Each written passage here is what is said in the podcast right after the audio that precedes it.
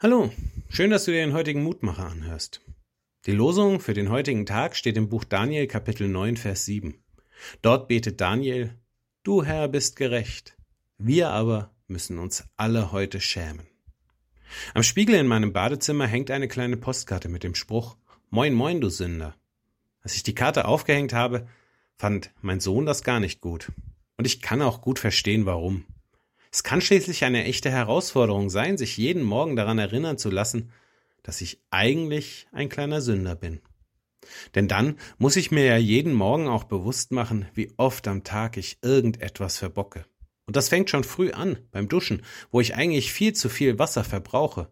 Und beim Frühstück geht es weiter, beim Kaffee, den ich trinke und den Menschen zu unterirdischen Arbeitsbedingungen irgendwo auf dieser Welt produziert haben. Und dann steige ich ins Auto fahre los und rege mich über so manch anderen Fahrer auf, der mir auf der Straße begegnet. Eigentlich sind das ja alles nur Kleinigkeiten. Dinge, die mir im Verlauf des Tages gar nicht mehr so richtig bewusst werden. Denn sie gehören einfach dazu. Sie sind Teil meines Lebens. Aber es sind eben auch die Dinge, mit denen ich meinen Teil dazu beitrage, dass die Wirklichkeit Gottes in dieser Welt noch lange nicht sichtbar werden kann. Die Karte an meinem Badezimmerspiegel und auch das Gebet Daniels erinnern mich daran.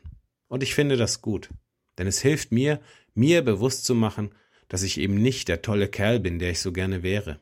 Klar, manchmal ist das auch ein wenig deprimierend und nicht so wirklich angenehm, aber auf der anderen Seite spornt es mich an, spornt mich an, jeden Tag aufs Neue zu versuchen, mein Bestes zu geben.